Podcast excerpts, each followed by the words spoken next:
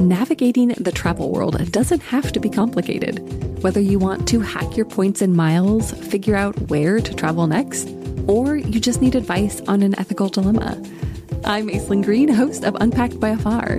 And in the brand new season, we are unpacking the most captivating and challenging topics in the travel industry, one conversation at a time. Topics like the sexiness of travel insurance and the perils of quote-unquote bad tourism, and even the secrets to flying with children and not losing your mind in the process. Listen to Unpacked by Afar wherever you get your podcasts. This is a CBC podcast. This is The Secret Life of Canada, Crash Course, just a little bit of history. So today's Crash Course is on trees. I'm excited. The story about how some of them got to Canada and just what they can tell us about the history of this land. Okay, well, I love this. I am a fan of trees. I think most people are. There's not a lot of, it's the one thing we can all agree on.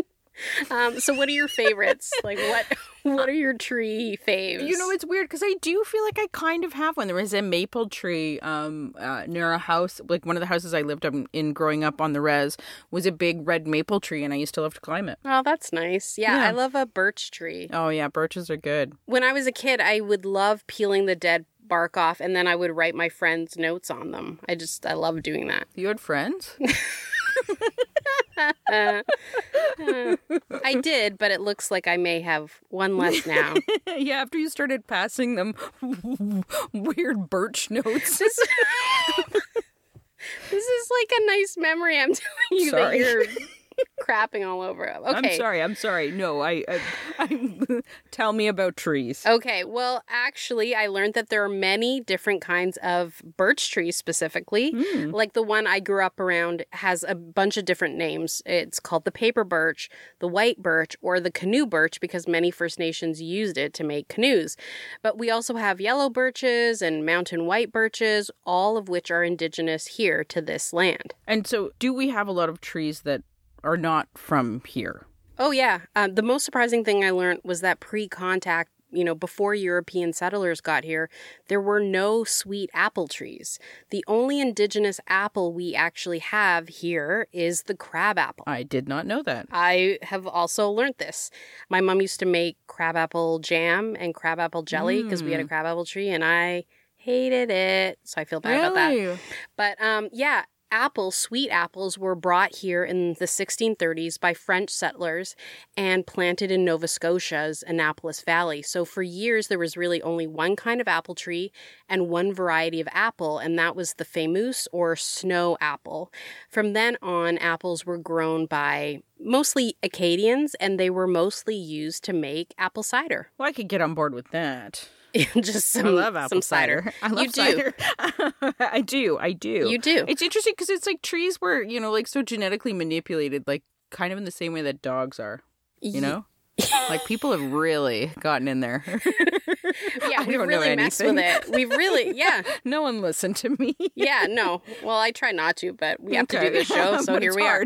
So, yeah. But here's the other interesting factoid about the apple tree. When it got here, people also used the bark to make yellow dye for clothing, like that, because it has a real yellow tinge. So, it was really useful to them, to the early settlers. Well, that's interesting.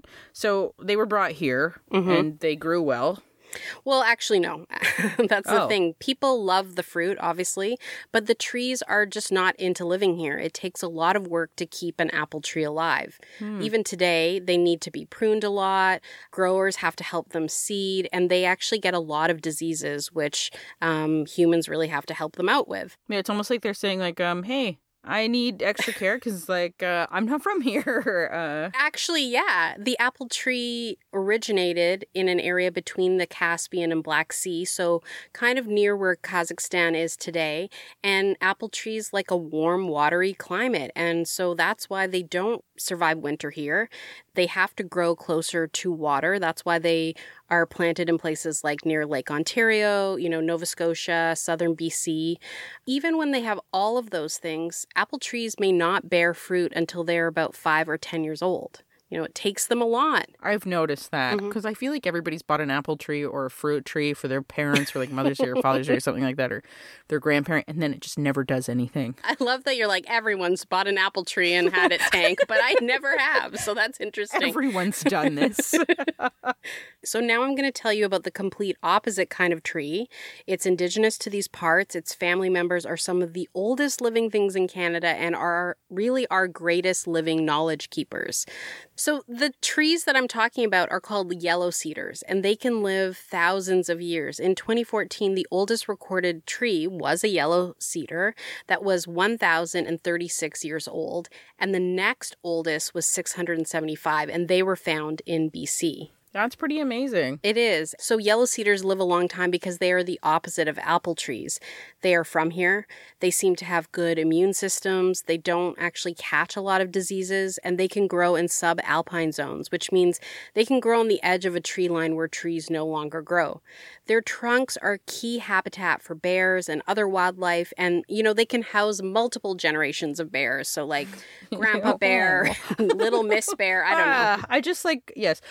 We are writing a series of children's novels now, but man, I just saw Grandpa Bear so clearly in my mind. Totally. Yeah. Mm-hmm. Yeah. Right? He's got glasses. Just the visual you have. Grandpa Bear does have glasses. The oldest recorded yellow cedar in Canada was 1,835 years old. But unfortunately, some idiots went and cut it down when they were clear-cutting trees in the 80s. We know that it existed because a stump was found by a conservation group in the 90s. Those conservationists must have been so sad when they found that stump. Oh, man, it's a tragedy. But, you know, the stump of that tree still told the story of its life and how humans learn the stories that trees hold. They do that through reading the rings of a tree. You know, as trees get older, they age. I mean, a lot of people know this, but they age from the center out. And it's almost like a layer of dead skin or bark remains. And then it creates a ring around the trunk. The science of it is called dendrochronology. I know dendrochronology. I can't say it. But, yes, I've heard of this. I've heard of this. You know a thing. I know a thing. I do find it super fascinating, though. I do too. And I think most people know, you know, yes, okay, the rings tell the age, but most people don't know that they're recording other stuff. They can tell us if a forest fire happened hundreds of years ago, or even show if something pushed against the tree as it was growing. That's like, I find this so fascinating. So, you know, what can a super old yellow cedar tell you? Well, most were alive pre-contact, so before any settlers landed, and so they can tell us not only the type of ecosystem the tree was a part of, but they also show what kind of weather was happening over those years and how it could have affected the humans living at that time. They can show droughts and floods, just so many things. Researchers can also tell through the rings how forests were managed before colonization and what happened after. You know, many show that when colonization took hold, there were no new trees growing because many indigenous people were not around to manage the forest. We forget that forests actually are managed by people. They always have been. And so they also show when that changed and things began to grow again when people came back. It's really interesting. Yeah, because it's like a record of colonization. Yeah, even the stumps. There's a stump in North Surrey, B.C. that people there call the Red Cedar Stump. And it was about 1,000 years old when it was cut. Wow. And so it's like this massive, huge stump. It's really its own museum to pre-settlement life in the area and to what happened when the town began to form and industry came, because, you know, forestry played such a crucial role in Surrey's settlement. And so it shows, you know, kind of the size of the kind of trees cleared by early loggers. It actually even has springboard markings that were notches cut into trees that would allow the loggers to insert a board and stand higher up off the ground to cut the tree. Right. Yes. So in a way, it's like it's saying, like, here is how I died. Like, here's my entire life. Like, here's my autobiography in stump form. Completely. It wants everyone to know. You know, there's another tree in Surrey, which is pretty interesting too. It's a western cedar that grew out of a glacial boulder. Whoa. And ended up not only being able to survive growing out of a rock, but it actually split the boulder in two. And nowadays, locals call it the rock tree. Great name. Very clear. And a subdivision has actually been built around it, but it's still standing tall. Okay, so that tree probably witnessed glaciers come and go, pre-contact ecosystems, and now a suburb. Like, that's quite a life. Right? Mm-hmm. And, you know, the biggest story I think that trees tell us is one of climate change. You know, the bigger, hotter fires that have recently scorched Western North America are writing their stories in the trees that survive.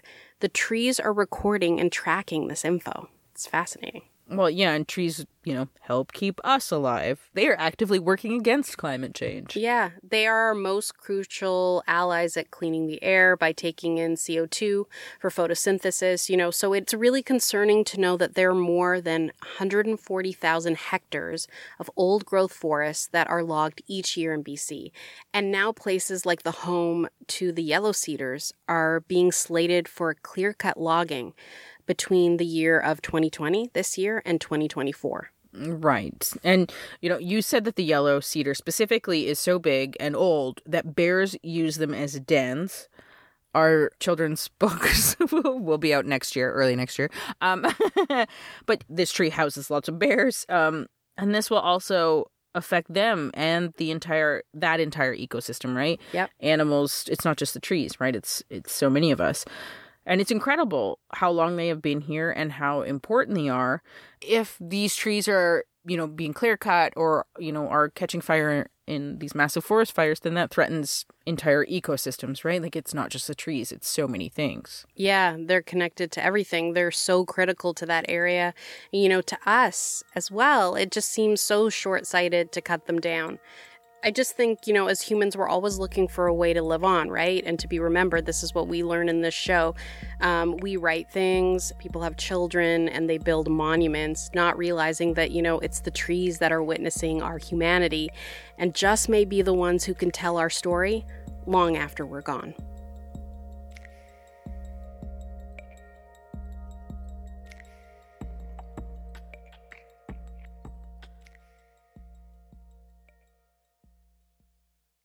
For more CBC podcasts, go to cbc.ca/podcasts.